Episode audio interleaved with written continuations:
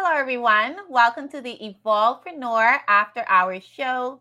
I'm your host, Michelle McDonald. My mission is to help entrepreneurs make a difference and navigate the messy world of startups or relaunch, commonly called a pivot. Join me today where we dig deep with our guests and get you the best concepts and strategies to fast track your business. Today's topic is when passion meets reality with my special guest, Amit Tischler, an experienced creative director, writer, and product designer. He was born and raised in Tel Aviv and moved to Los Angeles to become an animator, game designer, director, and writer on shows, games, and XR LBE products for Cartoon Network, HBO, WWE Networks, Comedy Central, and Nickelodeon. This also includes working with other clients such as Starburns Industries, Empty Clip Studios, Stupid Buddy Studios, and more. Amit then ventured deeper into the world of software development and in 2017 co founded the investor backed entertainment startup Popbase until its acquisition by Pure Imagination Studios in 2021, where he now serves as a creative director. In addition, Amit is also working as the co-creator slash writer on four original graphic novel series with Humanoids and Mad Cave Studios. Amit, welcome, welcome. Thank you so much. Good to be here. Yes, we are excited to connect with you. So, of course, we want you to take us into the world of software development and animation. What is it that inspired you to dive into it and create these amazing works? Well, hmm, that, that's a big question. Um, let me think about where to start. I mean, I think it starts from the most cliche place, which is I was a fan of the medium, right? I grew up as a huge geek. I was a big comic book fan, animation fan, obviously later on video game fan. Um, and it just that's I you know I, I'm the kind of person who when I see something like that that I know I have some capacity to either understand or be able to execute or be involved in to some degree, I get this weird, um, let's call it, there's this competence envy of just like, oh, I see what you did there. This is real. I want to do the same thing, right? And I guess yeah. that's where it comes from. You see something that really makes you passionate. You're like, oh my God, this made me feel great. This inspired me. I couldn't stop talking about it with friends for months. I want to create something like that that creates that feeling for other people. So I guess that's where the drive came from and then you get into specifics like what what about it do you like more um, you start forming very detailed opinions that people don't really ask you about but you tell them anyway of you know like why you really like a certain thing or mm-hmm. why you absolutely can't stand it um, and i think that's the really big drive to create or to start a lot of these initiatives um, mm-hmm. i think in the startup world it comes from like i see a problem in the world and i have a solution in mind Whereas this is in many ways less practical. It's more like I have engaged with something that I really love. Now I want to be able to do the same thing for other people. Ah, okay. Nice. I like the intention behind all of that. You know, it's not just a passion, as you stated, that you have, but it's more so how can I build on this? How can I you know tweak this in a way that represents me but it also shares the vision of the client right? So they still see themselves through my work. Yeah absolutely and you know and that's really when when you talk about client work there is a fine line between how much and it really depends on what position you're in what industry you're in what the product is is um, how much of yourself you can actually put in because some some jobs are extremely let's say binary the mm-hmm. client wants a very specific thing, like in animation, when I, I started as an animator, right? So in animation, you get very specific directions very often. Like there's actually a very limited space where you can put some of yourself in it And honestly, unless you're in production or are aware who worked on it, you won't really be able to tell the difference as a viewer. Uh, whereas as a writer, a lot of yourself can really be into uh, or be in a project. As a product designer, often you work with a client and say, listen, I, I understand your goals. Here is the best kind of product or the best kind of game or the best kind of tool that we our team can design and craft for you for this purpose. And now you're actually selling your own vision as to that's based on the things that they want, if that makes sense. Um, and as an independent creator, that's a whole other ballpark because now you're not really dealing with clients anymore. If you're creating your own creative IP, and just to define, because I think, you know, like for people who come from technology or more traditional businesses, the idea of intellectual property usually ties into, especially like I've, I've you know, ran a tech startup essentially. So that was, I guess, my first really deep dive into how the tech industry views that term IP. Mm-hmm. So, as a slight tangent, they usually see IP as a piece of code or a piece of software or anything like that, an algorithm. In, let's say, I'll use this as a general term, but like in Hollywood or in entertainment industry as a whole, IP is more viewed like stories, characters, images, and fiction, fictional worlds that okay. can then be expanded and adapted into other products over time, right? Like movies, like TV, like games, consumer products, comics, toys, you name it. Um, so when you generate a creative IP, you know, if you're Stan Lee, Jack Kirby, or you're creating your Spider Man, um, you are putting a lot of yourself in this work because you are telling, you are thinking of, hey, what would other people find appealing? But in the most for the most part like i know that for me when i write a story when i write characters i kind of write the kind of thing that i want to watch as opposed mm-hmm. to thinking what do people want? I don't care. You want whatever you want. This is my story and i'm going to tell it because i'm assuming that if this is something that i really love and that i'm really passionate about that there are other people out there that would feel the same and that's a big leap to make. But you have to have that, let's say, low level or high level narcissism to be able to even engage with that kind of medium that nobody comes and tells you, like, this is what you should do. Like, this uh-huh. is your own uh-huh. piece. So I feel like that's where the big difference is. You have to have a little bit of arrogance in you in order to accomplish that. Absolutely true. And I totally get where you're coming from, right? We we need that. We need that in society. You know, someone who steps out and they're like, you know, come into my world. This is my perspective. And they change the way that we view things, you know, and, yeah. and they speak our language before we even knew that that was our language. So yeah, we need yeah. That. No, that's absolutely true. And, you know, it, it's often people use entertainment as a vehicle, not just to tell stories, but often to educate or to criticize. Um, as we see very, very often. I I will fully confess. In fact, I take pride in that. That both me and I work very often. Sometimes I work individually, and very often I work with a writing partner, Elliot Spurl, uh, who's a really talented artist that we work together in production. He's now working on the Bob's Burgers team um, for many years, and uh, one of the let's say starting points of everything that we create or craft, uh, we kind of decided that we have to start with a certain statement we have to have a mm. theme or a st- statement, something really simple that you can say in one line, and everything in the story, and I mean everything, has to orbit or revolve around that statement. And that statement also has to be something that we feel strongly about. It mm-hmm. could be mm-hmm. general, and then once you kind of once you always orbit around that topic or theme, it will inevitably, let's say, leak into everything that you do, whether how you craft your characters, um, to how you build your world. It will affect everything. And you'll start seeing it as a writer and really harnessing the fact that you're going around this certain moral compass. It's almost like a code of ethics, right? Like the first book that we're releasing next year, the entire theme around it is all about, um, again, two words embracing change. What does that mean, right? Embracing change could mean a million things. And then how we play it out from both a social perspective and a political perspective um, is very specific to how we see the world and where they see the world going. but all of that is really under a package that's fairly benign, right? This is something that we as authors use in order to guide us.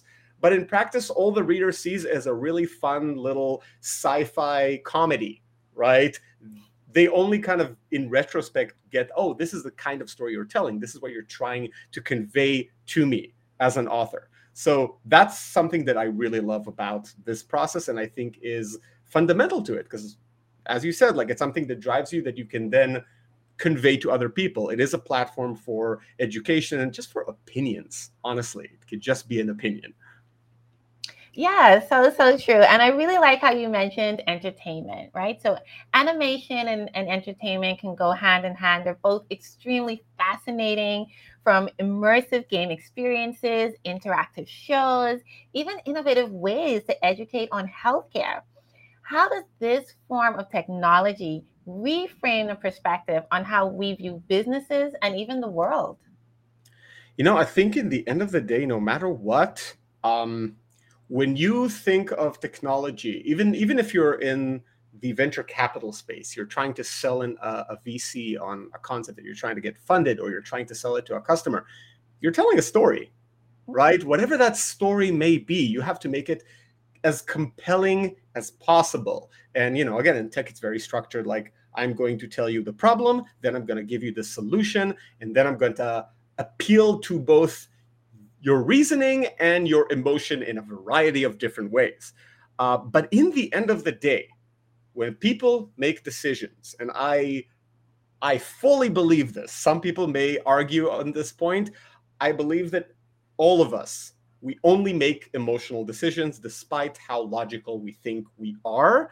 Mm-hmm. We build the logic around it after we've already kind of we already knew that this is what we want. And this is true to everything. So if you think of like what drives your technology or how you sell it to a consumer or how you sell it to an investor, how you sell it to anyone, you're telling a story. And that is entertainment. Obviously, we see it in advertising right? Mm-hmm. When you try to mm-hmm. advertise a product, even if it's the most, let's say, dry, boring product you can think of, just like, oh, this is software for communication, this is software for project management.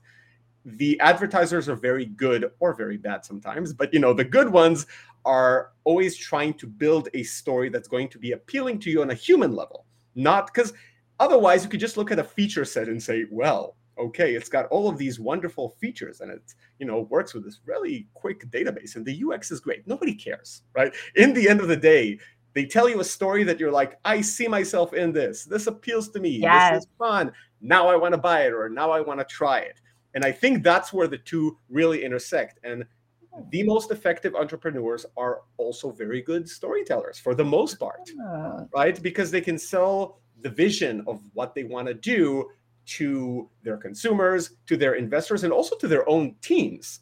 Because if your own team is inspired by a certain venture or adventure that you're going on, they care more. And then they put more of themselves in it. So I feel like that's where both technology and entertainment definitely intersect a lot, even if it's a very technical product that's supposed to be very boring on, on its surface. Yeah, thank you for that. I love that point. You know, the best entrepreneurs are good storytellers. We don't even think about it, but there's truly a high level of psychology behind all purchases. You know, um, I think we've just gotten so used to seeing certain advertisements, and sometimes, you know, we just click and buy, just click and buy. We don't think yeah. about it. But as you stated, if if I don't connect to it, if I don't see myself actually using this or finding this entertaining, I'm not going to buy it. Yeah, exactly. Like you feel like it appeals to you in a different way, right? Somebody just told me a good story that made sense to me beyond the feature set. Because, you know, sure, I can show you like this thing is better than the other thing. Here are the feature sets for both. You're already bored, you're already not engaged. But if I'm telling you a story about like, hey, this is a person who, much like you, needed a thing and voila, I have just given you that thing and look at how it changed their life, right? And you go, ah, all right, yeah, I can see that. I kind of need the same thing for myself. Um, so sometimes it's something that's outsourced to people in marketing to do. But honestly, like, I think anybody who's trying to sell other people on a vision for any kind of product, no matter what it is, has to appeal to some of their humanity right? Yeah. It's more than pragmatic, it's emotional. Yes, absolutely. Thank you so much for that, Jam. That's really going to give us a lot to think about. You know, when we think about our clients, when we approach our marketing, to be more humanistic in everything and, and think about, you know, what would we want to see if we want to buy that? So that's that's a lot to keep in mind. Yeah, I think I think that's true to everything, right? Like what would make you um, connect with a character is the same thing that would make you in the end uh, buy a product. Mm-hmm. So, so true. So, when passion meets reality mm. sounds exciting. what is your connection or experience with this concept? Oh, so so this is the less romantic concept in, in my personal point of view. And this is where I'm going to be a total hypocrite and I'm going to say this is the logical mind versus the emotional one. And I think it's also a point where both entrepreneurs and a lot of artists who are very often their own form of entrepreneurs um, tend to either fail or be very blindsided um, about certain things. So there's a very romantic view about, um, hey, if I'm just full of passion and I have a great idea, which everybody has a lot of great ideas, but mm-hmm. thinking that um, passion, good ideas, or even a strong work ethic are all that's required in order to gain success is such a fallacy. And that could be very discouraging, but it is an absolute fallacy. And I think anybody who's lived their life kind of realizing, hey, you know, again, the obvious, but we don't live in a meritocracy, do we? like, this is not the way of the world anybody who hasn't had the easiest smooth sailing life is aware of it to some degree. Um, and I think the I don't know if to call it nostalgia or just emotional drive, but that idea of if I just really try hard, eventually I'll find an audience eh, very often just like falls flat on its face because reality itself tells you that you're if you're getting into any field, whether mm-hmm. it's technology or entertainment of any kind, you need to understand the landscape prior, and you do have to have, at the very least, some kind of business savvy, right? You have to look at things differently because it's the same as selling everything else. If you don't build, and again, this comes from product design as well. When you're trying to sell anything to someone else, you have to think like the consumer. You have to put yourself in their shoes, uh, which means, once again, it go, goes back to how do I behave as a human, right? Mm-hmm. When I, we know, like YouTube is kind of a let's let's use it in the most in the dumbest way possible as an example. But somebody thinks, oh, I'm going to make the most beautiful YouTube video ever, and it's going to be amazing, and it's going to be hilarious, and I'm going to put all this effort in it. And because I put all this effort in it, and all the flooded flooded it with all of my love and craft. People are just going to love it. And then they're staring at it for hours and then days and then months, and it has maybe 100 views. Meanwhile, something absolutely crappy that somebody spent no time on will get millions. And then they're, you know, they'll sit down and go, why? Why is this happening to me? Is it just marketing fund? Is it? And the truth is a lot more complicated, right? Okay. The truth is that the system itself, that in, in that particular case, the system of YouTube and how it operates does adhere to a certain set of rules and certain trends and things that people are looking for that sometimes they align with what you're doing and sometimes they don't. You can be right on point with a trend and still not get noticed because of other factors, right? Did somebody, you know, like a lot of people think, like, oh, things just go viral. Things very rarely just go viral. They usually get elevated to that degree either by someone quite literally pushing them to the foreground uh, either it happens abruptly and you just got really lucky and that's just winning the lottery or as democratic as people think the system is no youtube makes its choices as well of what to highlight or not because it's a business mm-hmm. right they don't just spotlight stuff because people like it it's because they think that you know it's going to make them more money so i feel like understanding what you're getting into and understanding who you're selling to and how they oh, behave is such a critical part of being even mildly successful at anything. Um, because the I, I often see this, and I think we all have this impulse of going, people need this, so they're going to use it, and that is another fallacy, right? People can need it, but not understand that they need it, or not understand that they want to use whatever this it is, okay. and a lot of it I feel also comes down to being honest with yourself. Like when you mm-hmm. go to a store, if you put something on a shelf and going, aha, people are going to see it. My packaging is beautiful. And they're just going to buy it because it's delicious and the packaging is beautiful. And you just see people walking by and ignoring it. And you're like, why? And you don't even think about the fact that you do this every day with similar products. And you've never asked yourself, why am I ignoring these things? Mm-hmm. And I think one of the, uh, and, and really, this is about understanding your audience and how they behave. So, mm-hmm I was talking at some uh, at some event. I met somebody. I, I, think it was from Hershey's, right from the company Hershey's. So chocolates, we okay. all know them. Yeah. And one of the things that he told me was so obvious, but I never thought about it. But it's obvious and it rings true. Where he said, "No, we've realized years ago that Hershey's are always impulse buys. You don't oh. go into the store thinking I'm gonna buy Hershey's." like, that is not our average consumer. If you are that kind of person and you're out there, good for you. But that is not the majority of people. Super specific. Um, so the way that they strategize on where to put that product on a shelf or where to put it in the store, how to package it, what to place it next to, all of that is strategized around that understanding of this is an impulse buy. It's something you're going to buy last minute because I don't know, you needed to give it as a gift because you just felt like a snack because you're missing chocolates at home because you need to cook or bake or like that understanding of how your customer behaves is absolutely critical. That is where I feel like passion and reality really collide. And people oh. realize that pretty late in the game and that's okay. But the question is, once you've realized it, have you have you just went like, well, I have no chance in succeeding, or have you taken that uh, and adopted it as part of your mantra or part of your process to go to stop and ask the question when I am pitching something to someone, any mm-hmm. product of any kind, um, am I telling the right story? Putting a product on a shelf in the right area of a store is telling a story. It is part of that product's journey. And it's part of your consumer's interaction with that product. Um, so I feel this goes into entrepreneurship, it goes into creative processes.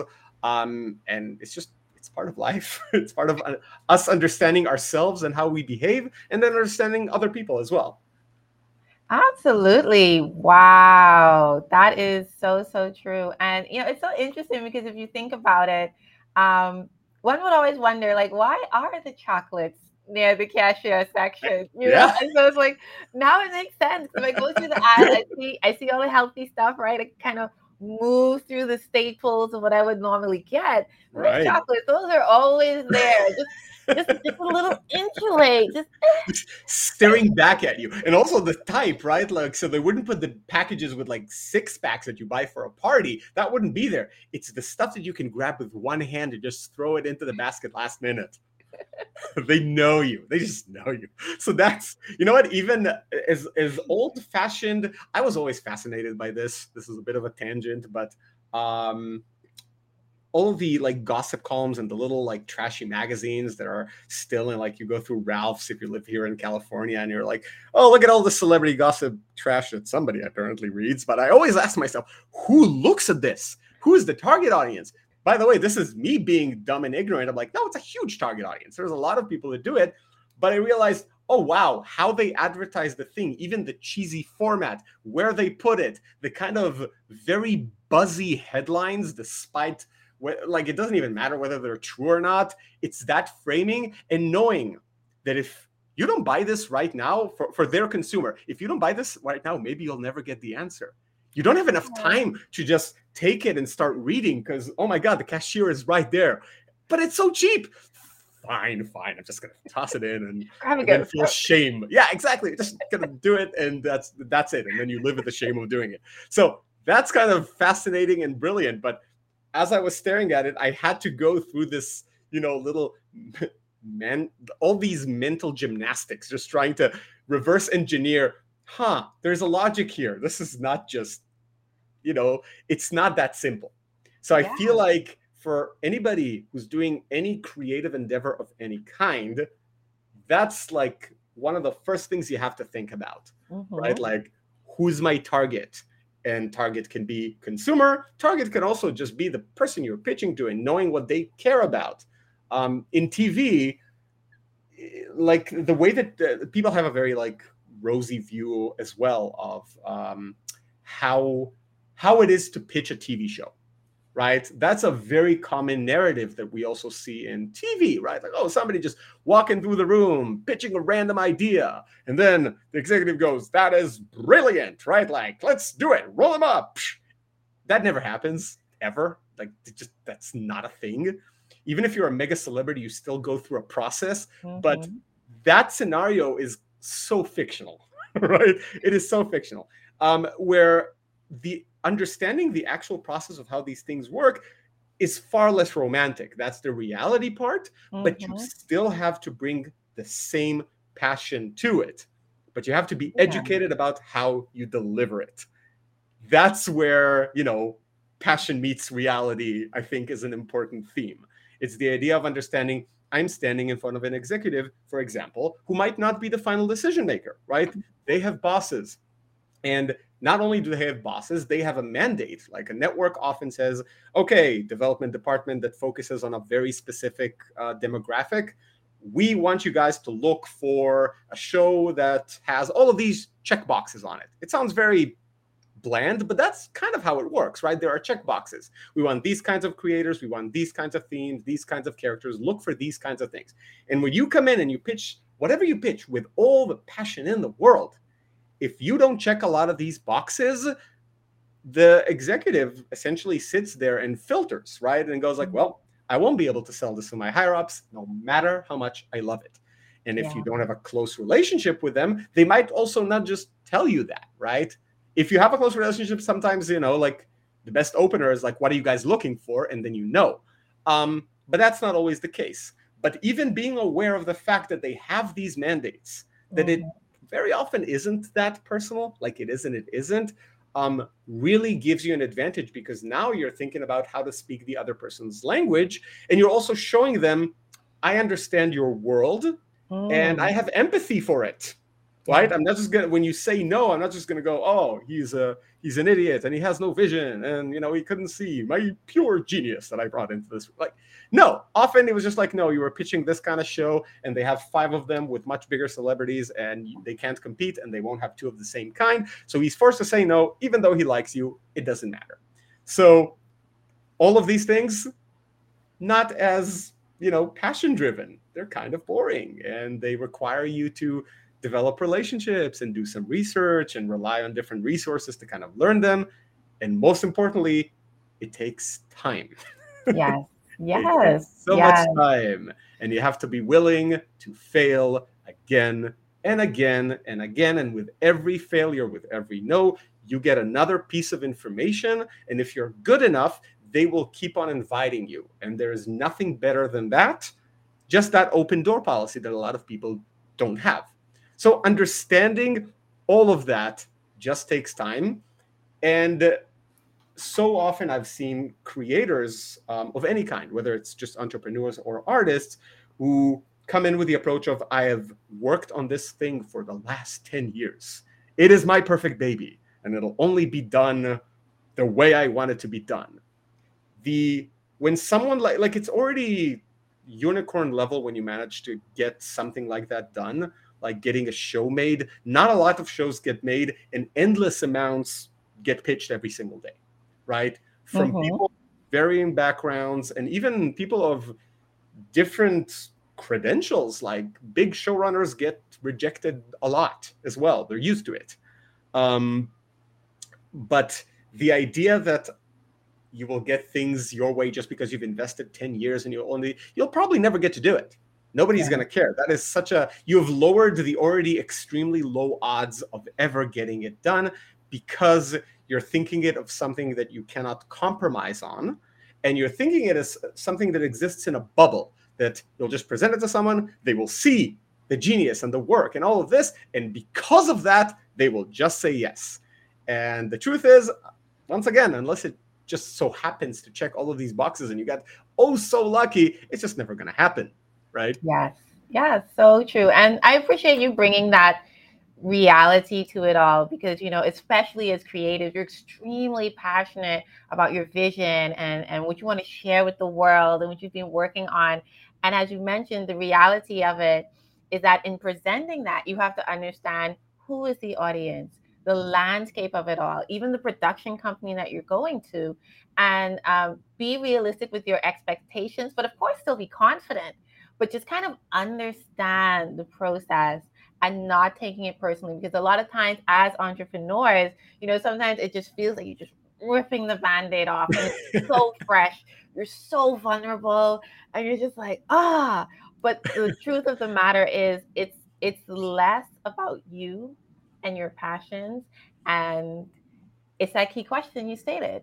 Am i telling the right story am yeah. i matching what they want and that's just it yeah. And you know, and there's once again, if you want to go even deeper than that, there are other factors that we may not like, but being conscious of them also matters. Like, especially with entrepreneurship. Like I I, I think entertainment has its own version of it. Um, I feel like in the tech world, only now people start talking about this more, but you know, the venture capital is a uh, very privileged, very small club with a whole bunch of nepotism. Entertainment has that as well, but it doesn't like to let in new faces. It doesn't like to let in new people. Um, it is very much I, at some point. I think I joked about it as to, like it's a lot of rich people paying other rich people to be richer. Um, but it, it doesn't mean that somebody can't come in from the outside and disrupt and change. But not even being aware that that is a huge part of what you're getting into mm-hmm. it can be crushing. And it should be because it's terrible but but that is the reality. And just being aware of that can also shift how you tell your story. Because you're aware that you are at a disadvantage if you come from the outside and that you have to like they won't hold you to the same standards that you know they hold I don't know, their second cousin who has a great idea and he's just 19, but hey, he went to Harvard. You know, it's that's just the reality, right? Being aware of that is important because you might even as an entrepreneur put that into your story. Look, I've spent my whole life working in these kinds of like jobs, so I'm a skilled professional. I am not that kind of person, but that is my advantage. Again, that's all very like basic, or cliche, but that's the truth of it. Like just yeah. learning the landscape will give you at the very least awareness and an advantage of how to navigate it, to know where your disadvantages are that you have to compensate for. Um, and knowing that none of this is really fair. Yeah, Again, re- reality versus passion, not a meritocracy. None of it is fair. You have to be smart. You have to be willing to fail a lot, and you have to be willing, like you said, to, to pivot and iterate constantly. Yes. Yes, absolutely. That is an amazing point. I thank you so much for all of the insightful information you have given us. My and of course, we have to know how can our audience connect with you and have their vision become your latest design project? Mm. Well, um, complicated question. So, you know, like I, I have my own website. That's the best play, place to follow a lot of my work. I've recently launched um, a newsletter um, that has gained more popularity than I thought it would pretty quickly. So I'm happy about that. Called, thank you. It's called Mind Splatter. If you go onto my website, it's the first thing that pops and tells you sign up to Mind Splatter. I share a lot of my thoughts, my even like media recommendations, or a lot of my creative development process. Uh, on there. So either my blog on my website or that you can kind of follow what I do and connect with me through whatever forms are available there. Um, I'm also on social media like LinkedIn, so connecting with me there should be fairly easy. Um, I kind of split my time between my uh, very awesome jobby job for Pure Imagination Studios, which you know they offer a lot of amazing services, and I'm part of their team. So if that's the context, that's a great context to, to approach me about as well, or the company itself. Um, and on a personal level, anything that's related to authorship, my original IPs, again, my website and Mindsplatter are good places to kind of talk to me about that. Um, but I strongly believe in being open to conversations from uh, just people who bother to take the time and reach out to you because honestly that is literally how i made my way into the industry by scouring linkedin and writing to random people like hey listen i just got into town and i don't know anyone. What do i do? And somebody actually responding to that and giving me my let's say first job lead. That was huge. So i kind of want to pass this along and i've hopefully been doing this relatively well um, in the last few years. So that's that Wow, that's beautiful. I love that story of, of paying it forward. You know, you you were open-minded, open-hearted as well to just, you know, feel free enough to to to give that to someone. That that experience. It's so rare. You, you really don't see that often. After messaging so many people when I first moved, to, I, I moved from out of the country, right? So I'm just like, no, I, you're right. Yes, it's it's pretty rare. but that's why I think it's important because I feel like if you do that for other people as well, they will feel inclined to do that for other people and so on and so forth. Yeah, and it just creates this like this wonderful yeah. ripple effect. I like that. We need new blood. We need new blood. yes. Amit, thank you so much. I have appreciated your note to creatives to remember to be humanistic in your approach. Know the landscape, understand what you're getting into, your why, your audience, connecting with them and your clients, taking this all in and being honest with ourselves when it comes to when passion meets reality. Understanding that it's all a process, not personal. And we have to connect with what we're doing, but more importantly, what we're walking into you've truly opened our minds and reframed our perspective. Thank you for being a part of another awesome guest episode of the Evolvepreneur After Hours show. Before you go, if you like this episode, we'd be very grateful for a five star review and consider recommending the show to a friend or two. Make sure you subscribe for future episodes at evolvepreneurSecrets.show right now. Until next time, and if you are an entrepreneur, make a start on your next great idea today.